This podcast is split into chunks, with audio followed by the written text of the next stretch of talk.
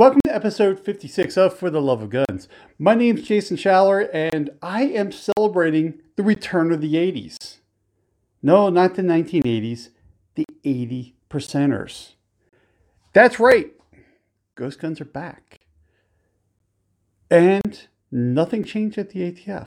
Imagine that.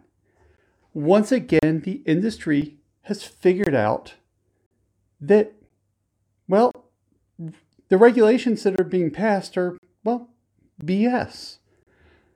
Polymer 80 is selling serialized firearms, you know, serialized frames. But their existing frames are back without serial numbers. Now, how can this be? Because, you know, the ATF said that that's a frame. The ATF also said that they can continue to sell those things as long as they don't sell jigs and instructions. That's right, as long as they send you the raw frame, they can send you that to your house without a serial number and you can complete it at home. Now, I know what you're thinking is well, without the jig, how do I complete it? Well, it's real simple. You just need to search a little bit on the internet. And if you have a 3D printer or access to a 3D printer, there are 3D printed jigs to complete your 80%. That's right. I've seen a lot of things, and quite frankly, I think some of the designs out there that people have come out with are even better than what you would get from Polymer 80 they're really, really cool designs. People are thinking outside the box. So, yeah, there it is. They're back. But wait, there's more. Tactical machining, they got an injunction.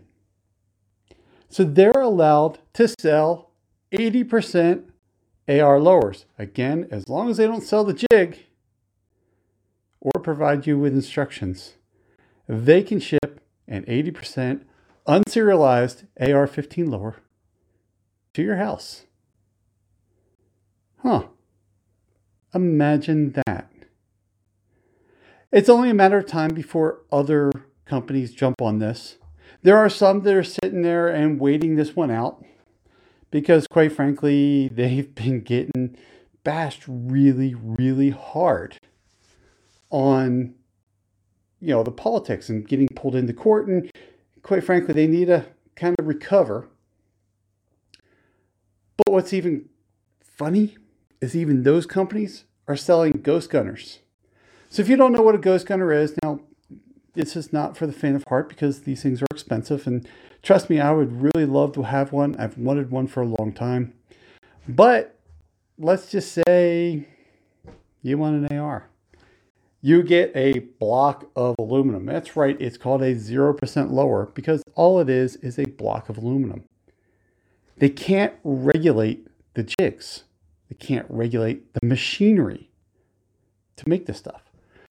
So you can get a block of aluminum, slap it into a ghost gunner, and then have it mill out a lower for you. Interesting, huh? Yeah, you can't stop it. It's going to continue, and I don't care how much any politician wants to stop it. I don't care what any government agency wants to do. There's always going to be a way. Now, you might be thinking, okay, well, I don't want to finish Polymer 80 because I got to buy a 3D printer and then print a jig. All right, well, 3D printers have come down. An Ender 3, which is what I've had for years, I've seen them on sale for about 150 bucks. Yep, 150 bucks. Pretty interesting, huh? Well, that same Ender 3 can crank out a Glock lower. Now, it'll take about a day. It takes about a day to print these things, maybe a little bit longer. It does take a little bit of learning to learn how to do it, but trust me, it's not hard. And you can start 3D printing your Glocks.